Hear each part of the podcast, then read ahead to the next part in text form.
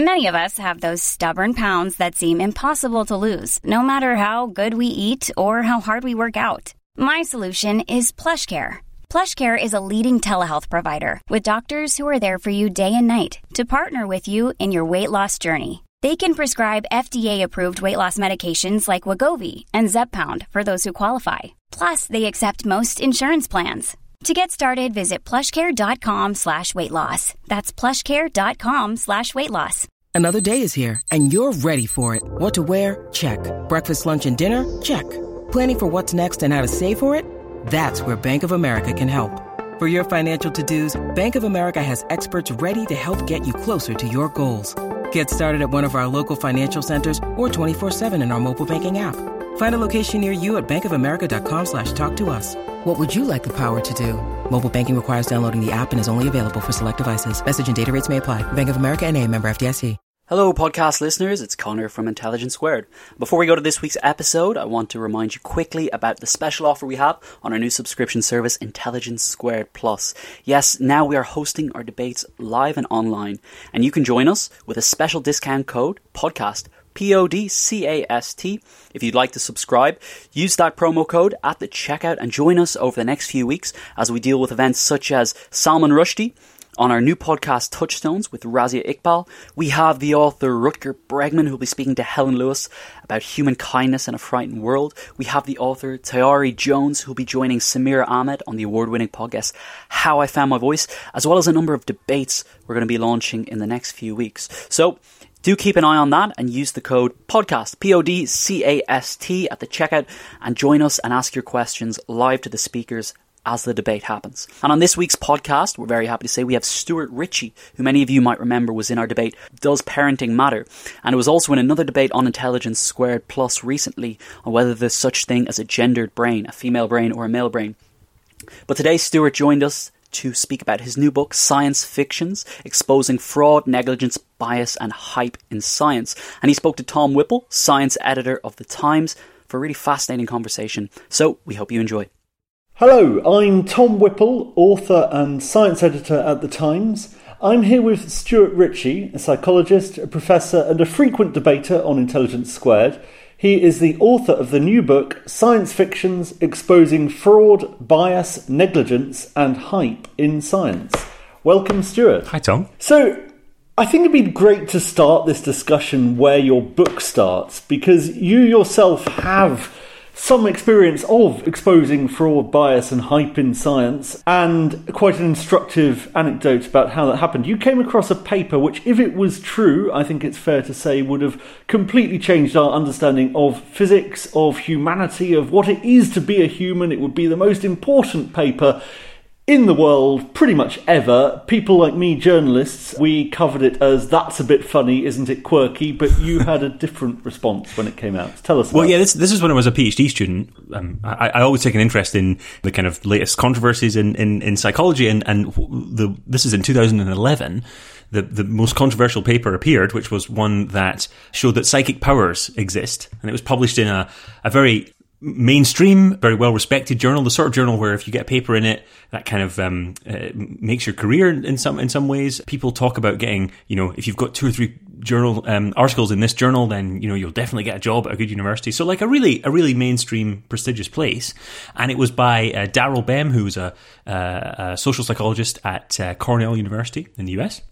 And he uh, had this amazing study where he had um, nine experiments, which kind of reversed the usual time sequence of of psychology studies. So normally in a psychology study, you would you would show people maybe so in a memory study, you would give them a list of words to remember, then you would remind them of half of the words, and then it turns out obviously that they would remember the words that you reminded them of. That makes perfect sense. But what he did in this study was he made the reminder happen after the test. So people saw a list of words then they were given a test to try and remember those words. Then they were reminded of them afterwards, and then that was the end of the experiment.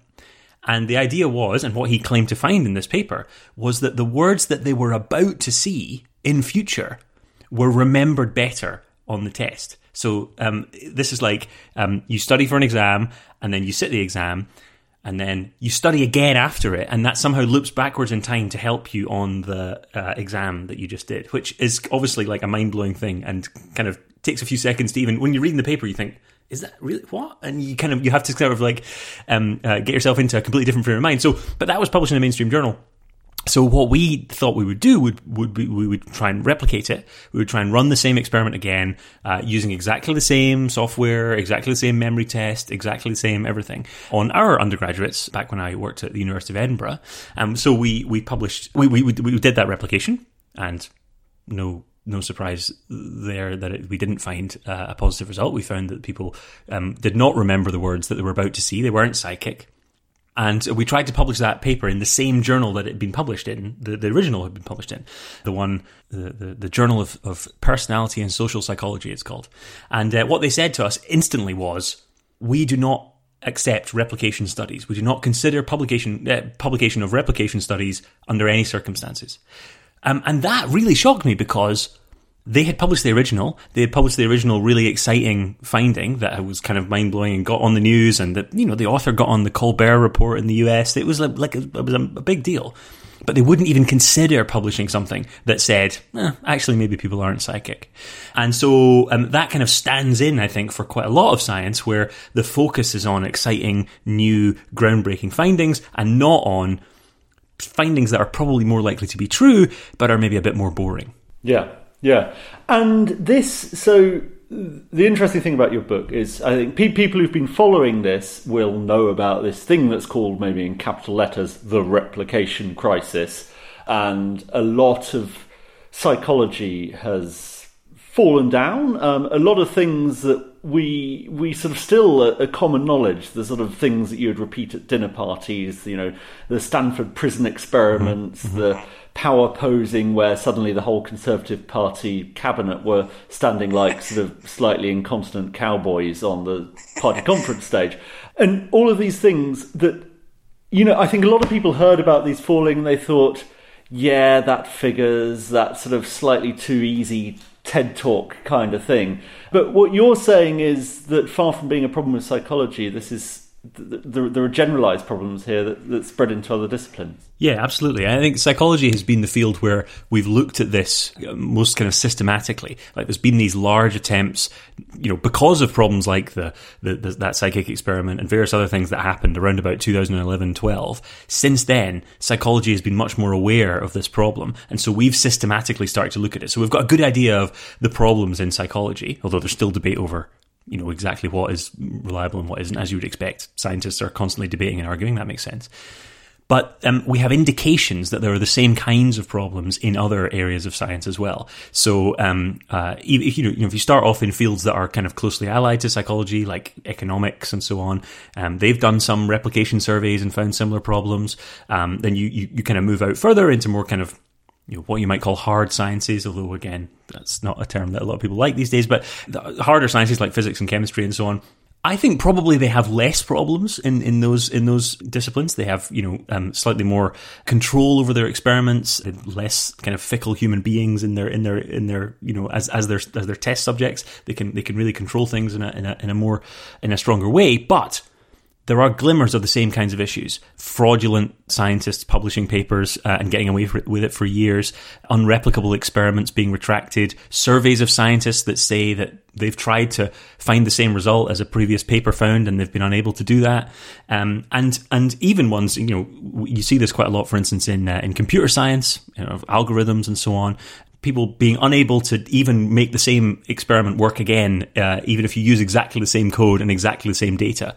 So, you know, all these algorithms that are published in the journals, people take the code and go, oh, okay, I'll run that and maybe try and extend it in some way. And then they can't even get it to work in the first place. So we've got all these problems. And, and the scariest of all, of course, is when it happens in, in medicine. And when you have these treatments that are used and that are written up in medical guidelines and recommended to doctors, and then another study comes along and completely contradicts what was the case before. Probably because the quality of the original studies on which the original recommendation was based was really poor.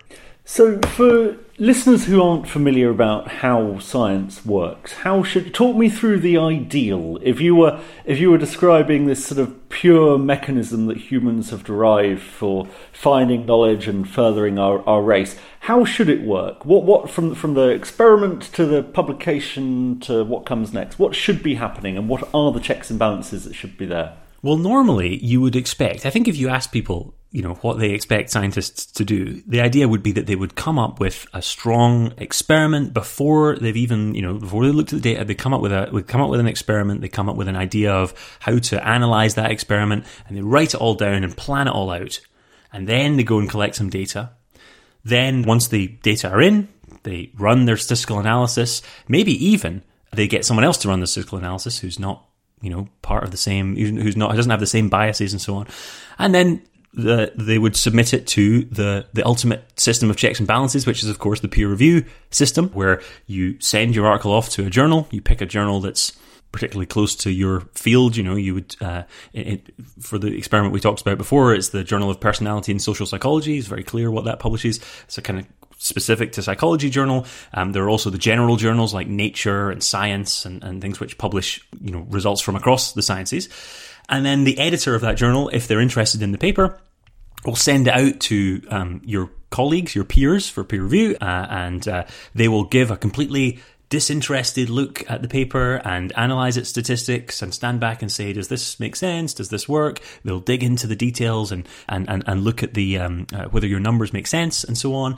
And then you will get your publication and you'll get your line on your CV and you'll be very pleased and, uh, and so on. And you'll have made a contribution to the scientific, the scientific literature.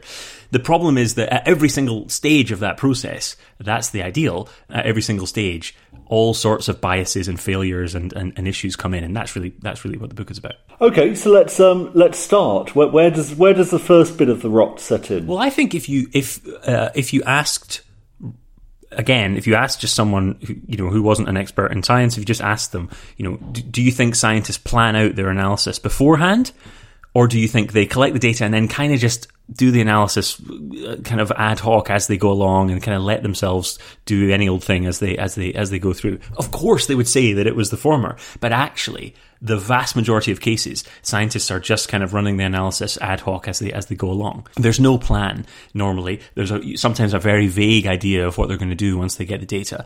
But the problem is that when you run your analysis ad hoc, you allow yourself to be um, to be dragged along in different directions, and you can introduce lots and lots of biases into your experiment. Now, one of the one of the major biases, of course, is that people want to find positive results. They want to find statistically significant results. Uh, and um, uh, if you look across the literature, you find that in, in subjects like psychology, about 90 something percent of, of experiments have positive results which you wouldn't necessarily expect if scientists were just trying out new ideas and some of them failed and some of them were true and you know they just you know they they were they were um they were kind of really properly experimenting with the world. But actually, what you find is that 90% of them or more are, uh, are, are positive, which implies that we're not seeing the ones that didn't work. We're not seeing the blind alleys. We're not seeing the, the, the failed experiments. And so these kind of, these two things that I've mentioned, the statistical biases and the bias towards finding positive results work together in a really insidious way, which is that they, uh, which is that scientists sometimes unconsciously run their analysis in such a way that they find positive results. And the reason that they do that, of course, is is that the journals want positive results. They want the exciting, flashy results, like I've like I've mentioned with that psychic study. Um, they themselves want to find positive results because it's cool to find positive results. You want to be able to show that you've advanced the literature, that you've advanced the treatment of a disease, or d- discovered some new exciting knowledge about the world. And what you don't want to find is that your treatment idea didn't work, your trial was a failure, your you, know your your new mechanism for how some you know some psychological trait works is actually not true. You know, so so so you, you wanna you wanna find positive results. So that's the first place that the the the, the, the bias comes in is that scientists make the decision as to whether to publish stuff on the basis of what the results were. So the just, just to explain that to readers uh, with, with, an example in your book, I think I think this, well, this this is something that's called p hacking, and I think the canonical example of that is probably someone that most people will have heard of. They'll have heard about how if you keep on filling a soup bowl from the bottom, you'll eat indefinitely, or if you take a bigger plate to a buffet, you'll fill it up faster. How the, the, these are glorious results. I'm I'm a journalist. I'm, I'm waiting for the bit where you get to how we screw up the process. But one of the ways is we absolutely love stories like this, and and ruin the story for me.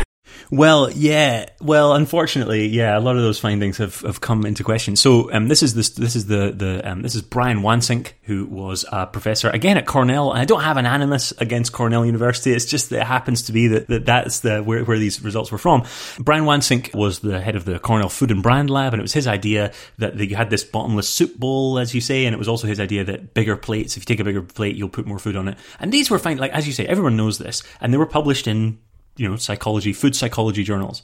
He wrote a really unfortunate blog post in, I think, 2006. Towards the end of 2006, he wrote, sorry, uh, 2016, I should say, wrote this really unfortunate blog post where he said, I really like it when my students just get, they gather a whole bunch of data with a whole bunch of stuff and then they just keep analyzing it until they find something and then we publish that. Um, and you know, as I was just talking about, I don't think that's how most people would understand that scientists do stuff. They think that scientists would come up with an idea and then test whether it's true and then publish whether or not it was true. But actually, what he was admitting to doing inadvertently, I don't think he realized that he was saying this, but what he was admitting to doing was just collecting a bunch of data, dredging through it until he finds anything, and, and then publishing it. And the reason you can do that is that uh, the more you run the statistical test that most scientists use to check whether a result is is uh, is, is true or not, or is uh, is is just due to statistical chance or not, which is a, a, a statistical significance test, um, and you get a, you get that uh, you get a p value from from that, which is where the, the term you used uh, p hacking comes in. The more times you run that test, the more likely you are to be fooled, essentially, to be shown to, to, to find a test result that looks like it's a positive result, but actually it, it, it's just due to chance. And so this this problem becomes really acute when you're just dredging through and just running more and more and more more tests. Check whether check whether men pay more in tips when there's a woman uh, with them at the, at the table, or whether it's a man. Check whether it, they they pay more in tips when it's a pizza versus it's a it's pasta. Check whether you know you can do all these. Uh, you know if you collect enough data, you can just keep running tests until you find a result and then and then publish it. And that is what he was admitting to doing. So unfortunately, at that point, people started looking into his research and finding all sorts of really sloppy errors, really sloppy mistakes, and um, I mean, he was he was accused of by his university, who eventually did an investigation, of misconduct. Not necessarily fraud, in that he wasn't making the data up, but he was analysing them in such a way that that it was essentially meaningless. The results, um, and so he's he's actually he's retired from his position now. He's he's he's he's gone because you know he just wasn't really doing science. He was doing kind of dredging through numbers and statistical noise. And and if you you know uh, there's enough statistical noise around that you can find basically whatever you want if you have a big enough data set. Okay, and then so so I I've I haven't p hacked. I've I've got my paper through with uh, legitimate statistical analyses. Um, what's the next place this goes wrong? The problem that that can then come in is that so you, uh, you have to also have made sure that you haven't made any mistakes in your analysis. So um, you know p hacking can be completely unconscious, but another unconscious problem is that a lot of people just just sloppily make mistakes and, and you know copy and paste errors and things like that. But assuming that you've not done any of that, the next problem comes when you're actually communicating it to the world. So um, when writing the papers, uh, scientists spend an awful lot of time hyping up their results. So um, writing papers as if uh, the results were the most important thing ever to be discovered on this on this topic. The classic line about you know this has implications for, and then you know it might be the treatment of mental health disorders, or this has serious implications for how we understand X Y Z thing about the world, whatever it happens to be. Um, scientists love saying things like that. And again, it's from it's because of pressure from the journals. The journals want to publish papers that uh, that discover exciting new things about the world. So scientists write up the papers in ways that kind of decouple themselves from the data, the actual you know the text, which is what most people read, especially if you don't understand the statistics. And most people, even who are scientists, don't understand the statistical methods that are used in other fields. So you know we're looking at the the you know the discussion section in the paper that tells you the the implications they write it in such a way that make, that that is goes way beyond what the data have actually shown, and then they often then move towards actually taking the, the it beyond the scientific journals and into the real world, which is where press releases come in. I think a lot of people think that press releases are just written by you know, PR people at universities and so on, but actually they're they're in many cases written by the scientists themselves, and that's a place where there's no peer review, so you can say whatever you want essentially, and people make up all sorts of stuff about the research in, in press releases. They they jump from correlational research to causal conclusions. They jump from research that's in mice or in rats to this is definitely true in, in, in, in humans. They jump from a study of uh, just a few people to this is definitely how everyone should you know, eat or uh, exercise or treat their kids or whatever it happens to be. So the scientists themselves, I think a lot of people blame journalists and blame PR people and so on, but it's the scientists themselves that are often the source of, of this hype when, when, when results go out into the real world. Yeah, yeah. There's a. Um, I, I, I endorse your blaming of people who aren't me. Uh, uh, there's a quite a nice sort of example slash parable in your book where you talk about because at the moment we've chatted about fun things like soup bowls and, and paranormal but this is obviously there's a very serious side as you've made clear. And you talk about studies into antidepressants and there was a kind of study of studies where the scientists looked at a hundred I guess pre-registered studies and, and looked what actually happened. And uh, can you I don't know if you can remember, but can you talk through what happened to these hundred papers that became something very different? Yeah, it's an incredible study actually, and it's got this really it's got this really vivid figure which I reproduce in the book, where you you can see at the start there were um, actually of the studies that were registered because clinical trials have to be registered before you uh, before you uh, run the study. That's that's the only kind of study where like legally you have to register them. So we know all the clinical st- trials that are taking place, unless they're done illegally, which I think is not very is not very common. But we know that they're all taking, we know which ones are taking place. And then it turned out that you know about 50-50 uh, in half the cases the drug worked, and in half the cases it didn't. So you've got about 50-50. But then you see the process of the negative results basically disappearing. So we know that they exist. We know that they happened, that, that, a trial was run that had those negative results. But as you go through the process of, uh, of which ones get chosen to be published in journals, and it's basically all the positive ones get published and all the negative ones uh, just kind of dissipate and you just have a few negative ones there.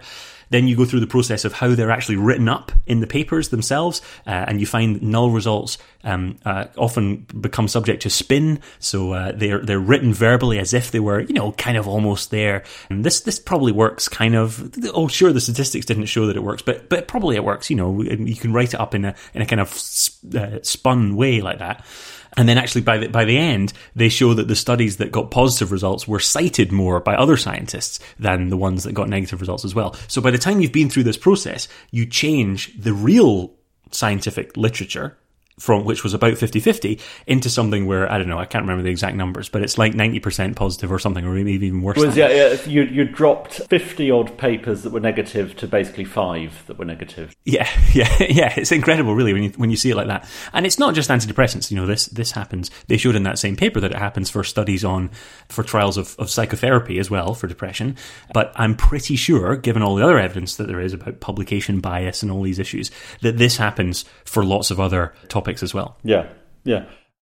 Sponsoring the show for this episode is Marquee TV. Marquee TV is a streaming service with a difference. It's bringing you the top tier of performing arts straight into your living room or onto your device. So think dance, theatre, music, anything you might find in the West End, Broadway, or maybe a cool little experimental space too, but saving you the cost of a few tickets as well. I've got happily a bit lost in their vast library of performances, exclusive interviews, and behind the scenes content. Choreographer Jonathan Watkins' interpretation of George Orwell's classic 1984 was pretty cool, and I love the dance piece Sutra, inspired by the skills of Buddhist Shaolin monks. And we've got a special treat for our listeners. Marquee TV offers three months of access for just 99 cents. That's right, three months for only 99 cents with the code SQUARED. Simply visit marquee.tv and use the promo code SQUARED to dive into the world of arts like never before. Bring the arts home with Marquee TV.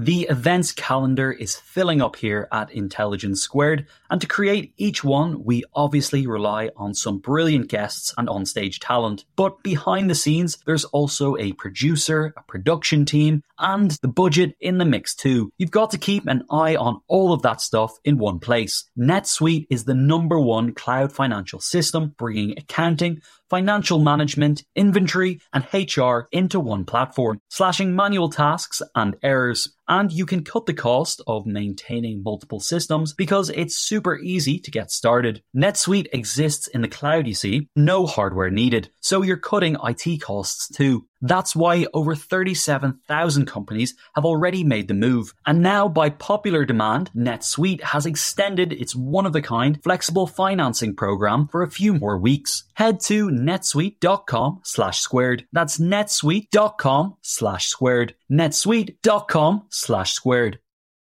I mean, li- I'm li- listening to this, and regularly when you look at surveys, scientists are always the most trusted profession. Journalists are very unfairly always the least trusted profession, other than estate agents.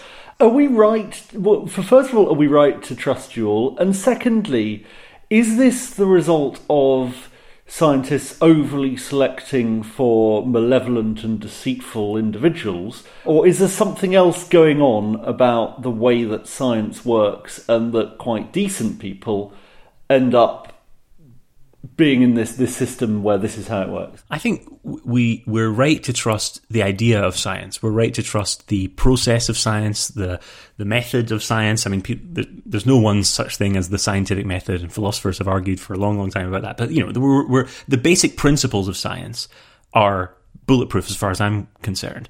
Um, it's the it's the way that those are instantiated in the world and the way that those are instantiated in academia that becomes that becomes problematic. So we're totally, we're totally, the, the idea of, of doing peer review is a great one where you're, you're asking for outside scrutiny of, of results. But the way it's instantiated is, well, you're, you're, you, you know, you give a, a, a, paper to other scientists who are themselves busy scientists with other stuff on their minds. You give them a time limit to do it. You don't give them any additional reward or pay to do it. You just do, get them to do it out of the goodness of their heart and they're probably going to do a, you know a, a, a, not great job on it, or, or in many cases they're not going to do a great job on it.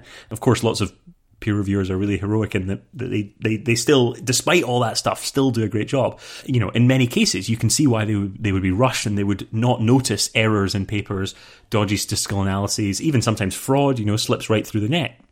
So you can see how that's a system where, in theory, it's great, but in practice, it's it's it really it really doesn't work, and it's full of holes. Um, Can I that, interrupt briefly here, yeah. just because you've um, we've been talking about all this serious stuff, and I want to give a sense that your book's really good fun as well. And the oh. section on peer review was you talk about how I, I hadn't realised that peer review was quite a new thing, and that when Albert Einstein got peer reviewed, he he announced he was re- withdrawing his paper from consideration because they yeah. dared to send it to another physicist for comment. And, and then you look at a you, you show some real peer review comments, and you can sort of sympathise with, with Einstein. Examples you quote: the manuscript makes three claims. The first we've known for years, the second for decades, the third for centuries. Or my, I'm afraid this manuscript may contribute not so much towards the field's advancement as much towards its eventual demise. Um, these are these are glorious. Great quotes, genuine quotes from peer reviews. You can you can imagine getting that. It's so demoralising when you get that sort of comment in your in your in your review. But you know, I don't know if we'd want it to be any other way because we want science to be rigorously you know analysed and we want people to be to be honest in peer reviews, and that's one of the it's both the upside and the downside of peer reviews is that you can be honest if you're a you know sometimes you know junior, junior academics even sometimes phd students are asked to review papers and they can say because they're anonymous they can say actually this paper by this really big professor this really important professor at Prestigious University is completely bad for all these reasons and is, is, is, terrible for all these reasons. But of course, the downside of peer review is exactly the same thing, which is that people can trash papers that they disagree with because the theory doesn't fit with their preconceptions or whatever. So you get these all these these hilarious comments, and I've had plenty of them myself over the years, and um, I, have given some over the years. I've tried, you know, one tries to control oneself, but um, sometimes you see something that's just so daft that you can't control yourself. So so yeah, so that's one of the one of the problems is with with peer review, but to to go back to your previous question, the the, the overall problems that I identify in the book are are with the, the the, the the the general setup of academia, which is that the incentives are all wrong. The incentives are towards publishing more papers. You know, I mentioned you, you get that line on your CV. That's what people want. That's what people are really looking for in sciences is, is getting a longer CV, having a paper published, especially if it's published in a in a really glamorous journal, like a really a really great outlet, great publication like Nature or Science or places like that, and um, and they're not necessarily incentivized towards getting true results, getting results that are real, getting results that are going to stand the test of time and that are robust to uh, other other people's, you know, trying to replicate or extend them. So the whole system of universities, that's how universities reward researchers. They, they, they promote and give tenure to researchers who have lots of papers on their CV. They, funders are more likely to, to give you, you know, funding if, if it looks like your ideas are flashy and exciting and so on. And they're less likely to be interested in you know, slow replication studies, building up a foundation, and so on. So the same kind of incentives that apply to uh, journalists who are looking for exciting stories, as you as you say, apply exactly the same to to universities, funders, journals, the whole the whole system that surrounds science, and that really knocks it off track of you know, which is it's meant to be finding things that are true. It knocks it off towards you know just publishing stuff and publishing it in in glamorous places. So how do we how do we fix this?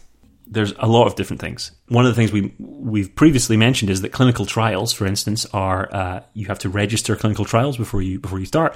So one thing would be for scientists to uh, start writing down their analyses before they before they before they do them, writing writing down an, a, a proper detailed analysis plan, like I think most people would assume scientists would be doing, but they don't. And putting it somewhere public and saying, this is what we're going to do. And if we do anything different, then, you know, you, can you can see that we've changed the plan there. You can see that we've we've kind of we've uh, we've been unable to resist running another analysis, like in the like in the pizza restaurant one, where the the person's just doing the same, uh, doing doing analyzing the same data set over and over and over again. So pre-registering analyses like that is something that I think most sciences can learn from clinical trials. We can learn that, that that's a really good that's a really good idea. Journals can change the way they reward or, or the, the, their publication strategies. There are now publication strategies where scientists can send in an introduction, you know, a kind of introductory section and, and their planned method and get it reviewed before any data are, are, are collected. And the journal agrees to publish the paper, whether or not the results are positive or not. So that takes away all the problems of publication bias because you've agreed beforehand that you're going to publish this paper, no matter how it turns out.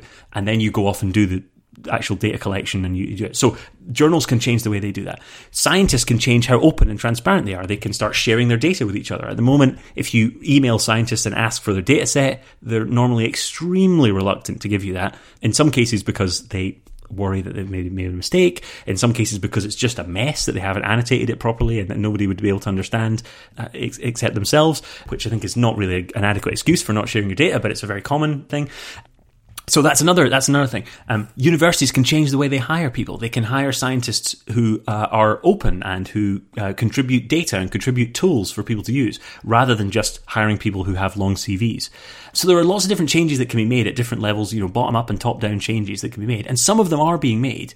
I am somewhat optimistic, but um, I have to say that certainly in recent times with this the the, the COVID nineteen pandemic, I'm seeing a lot of the problems kind of come come up again and again and again, despite all these changes that people have tried to make. So with I mean with COVID, we've had the sort of greatest explosion of scientific research, I think, in in human history. It's been a, a massive global collaborative effort. What what are your worries about the way in which this is being done? Um, I think the main worry is that it's being done really quickly. And one of the biggest problems with that publish or perish culture that I was just describing is that is that people do research too fast. They peer review research too fast. They they publish research too fast, and they, it allows all sorts of mistakes and and and corner cutting to to to come in.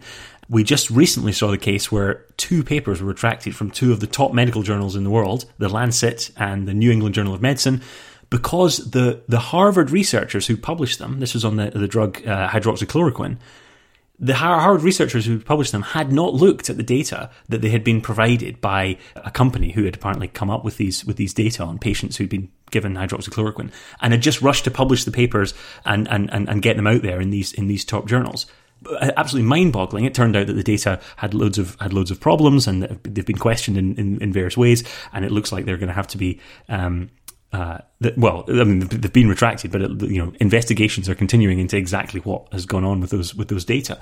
But um, imagine that. Imagine publishing data in the top journals in the world without having really checked it yourself. And when you check it, the person that gave you it says, "Oh, sorry, I can't, I can't provide you with that data." That's astonishing, and that's a that's an example of how the haste that the pandemic has given us has really pushed you know science off a cliff in, in, in many ways. We've also seen really dodgy research on masks. Uh, we've seen dodgy research on other other drugs that are related to the virus. We've seen dodgy research on the genetics of the virus, uh, on on the psychology of the of the of the virus. And a lot of it comes from just people thinking, "Oh, I can be helpful here. My field is, you know, related in some way to the to the pandemic, so I'll I'll publish another paper." I mean, a lot of the research is not necessarily damaging in any way. It's just it's just useless or weird. Like like did we really need the paper that was about how COVID relates to the finger length, the the, the relation between your second and fourth finger, the ratio of of length? Like there's a paper published in the literature on that. Do, is that do we really need that? This sounds like a great uh, story. I can't. do you know what? I can't even remember. I can't even recall the result of it because I was just like, oh, when I when I saw it, you know, it's a, it's a common method that's used in in, in studies te- about testosterone and so on, and there's a big kind of, debate about it. But like, is that really something we need? And um, you know, there's loads of psychology studies that have come out hundreds of studies which are things like we've developed a new questionnaire to ask people how scared they are of COVID, and here we've tested it in another sample, another sample, another sample. I mean, fair enough, but there's but this this huge upsurge of research, as you say, uh, a lot of it is, is waste. A lot of it is done too quickly, and, and a lot of it is just plain wrong, unfortunately. So it's kind of it's not really shown science in a very good light.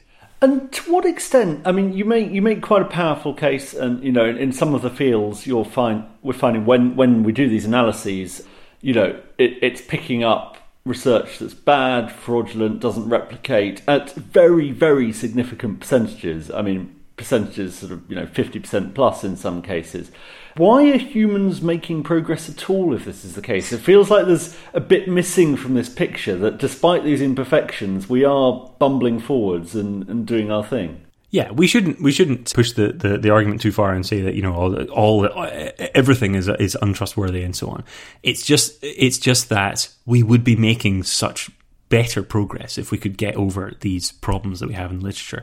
We would be making such quicker progress on diseases like COVID, but also all the other diseases that we study. We'd be making much better progress about understanding the world and understanding space and understanding the human mind and all the other stuff that we're interested in. If we didn't have all these things that are slowing the progress of science down, all these eh, academic issues that we could we could solve, you know, by by changing the incentive structure, by changing the, the, the rules. Um, although, I mean, issues like fraud, people making results up, and so on will always be with us because humans are humans and they occasionally do these kind of things. But yeah, um, we clearly are still making progress, and I wouldn't want the book to be, you know, used. Uh, you know, and I write this, I write this in the book as an argument against science in general. Uh, I don't want it to be used for people who are you know anti-vaccine or or against the idea that there's man-made climate change or whatever whatever weird unscientific idea people want to have the idea is that we should raise our standards across the board and that we should raise our standards for all science including the you know the stuff that's published in the very top journals. And so a lot of these ideas like you know climate climate denial and, and anti-vaccination and um, creationism or whatever it happens to be wouldn't stand up to this new raised raised standard anyway. So it's not like people who are critics of science from a kind of unscientific perspective will get much out of this. I, I, I hope. Yeah, yeah. One of the causes for hope that I found on reading it was the ingenuity of some of these tests that are able to look at, at papers en masse and and there are loads of them. They're quite complicated to go into some of them, but look at papers on mass and find out just even from what's published in the paper automatically. Oh, there's a problem here. And one of them that I felt was it, was very clever and, and, just about understandable, and also had a brilliant acronym. Uh, was the GRIM test? Are you, are you, able to describe this? So, so I'm sort of automatically looking at papers and just trying to find the ones that are a bit iffy.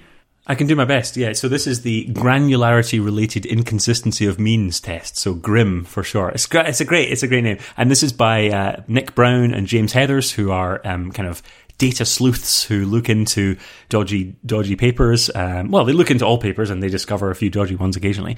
But what this does is it discovers, uh, so often in, particularly in areas like psychology, you've given people a scale, maybe from you know, zero to five of like, I don't know, how happy they are with their job, how happy they are with their family life, whatever it happens to be.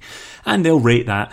But it turns out that there are only certain ways, say that you have a sample of 20 people that you've given that that test to, there are only certain numbers that can come out of that if you average, if, if you take the average score. So like maybe it's possible that you could get a score of 3.49, but it wouldn't be possible to get a, a score of 3.47 or a score of 3.4. I'm, I'm not, I, I, would need to do the maths. Uh, the simplest way to understand it, I think, is just with two people. With two people, you can either get a whole or a half. Right, right. That's true. That's true. Yeah. So if you if you have two people and you average the score, you can either get um, point, point 0.5 or you can get 0.0 at the end of the number.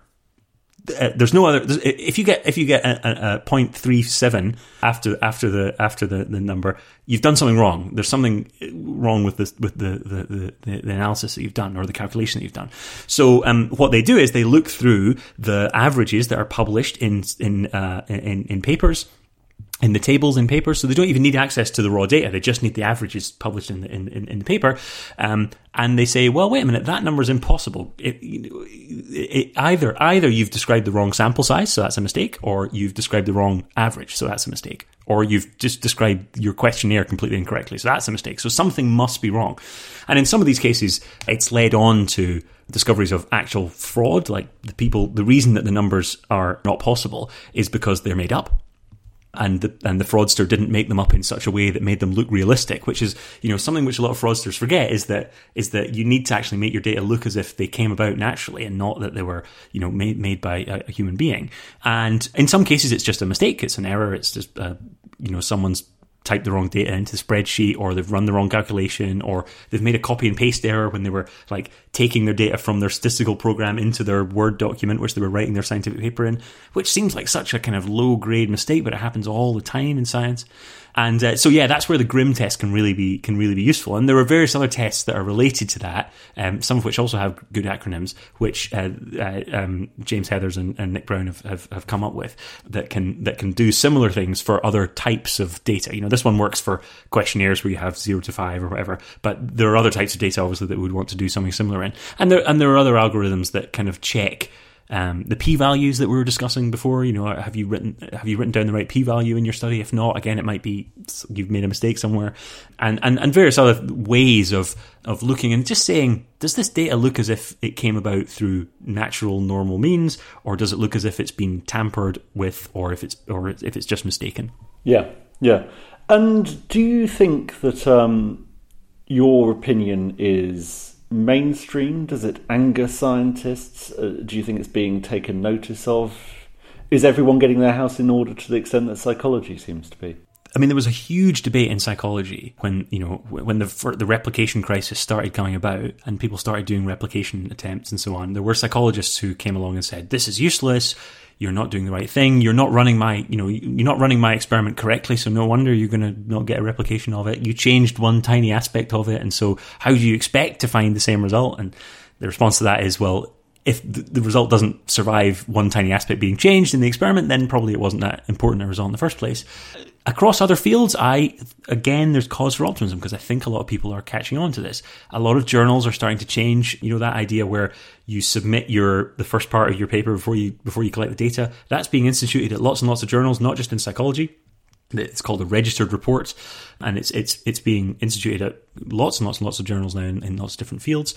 Open science, data sharing is becoming a thing. I think in many respects because the technology is is is is better now. I mean, just a few years ago, you had to actually physically fit all your uh, information on pages of paper uh, in, that were in the journal. Now, of course, you can share data much more easily. There are repositories online that you can upload your data set to. you can download other people's data, run the analysis again. You can put all your code up there, get you know run everything. So you know the technology is, is is now better. So more fields can actually you know make the change. It's one thing that I discuss in the book is that is that making you know, getting people on board with these changes is one thing, but making it easier for them to do it is is, is really the, the you know is, is, is the best way. Uh, yeah, so you you do see these these changes, and you see other fields, you know, so ecology and evolution is one that's really kind of come on board. You see a lot of papers saying. Hmm, all these psychologists might have a point that we're, you know, doing all these incorrect analyses. Maybe we should look at our own field. I saw a paper in criminology that did the same thing that said, oh, how much of this criminology research is actually is actually not useful at all. And so, you know, you, are starting to see you're starting to see these issues, you know, being being discussed in lots of different fields. And actually, some of them, some of them, uh, sometimes they had to just have different words to to use it. So, um, in medicine. Instead of p hacking, they, they talk about outcome switching in, in clinical trials, which is where your trial was actually planned to be about a pill that reduces headache, but actually it turned out that it reduced, I don't know, anxiety. And so you say, we were always doing a study on anxiety all along, and that's basically what p hacking is, but it's just called a different name. So you know, there's there's kind of convergent discussions across different fields of all these problems. Yeah, yeah. Well, I think we've reached the end of the time of the podcast, but that's at least something to hope for for the future. And if people want to find out more, and genuinely, it's uh, it's entertaining and it's, it's not all stats and there's there's a lot of fun stuff in it. Science Fictions is currently out now. Thank you so much. Thanks for having me on.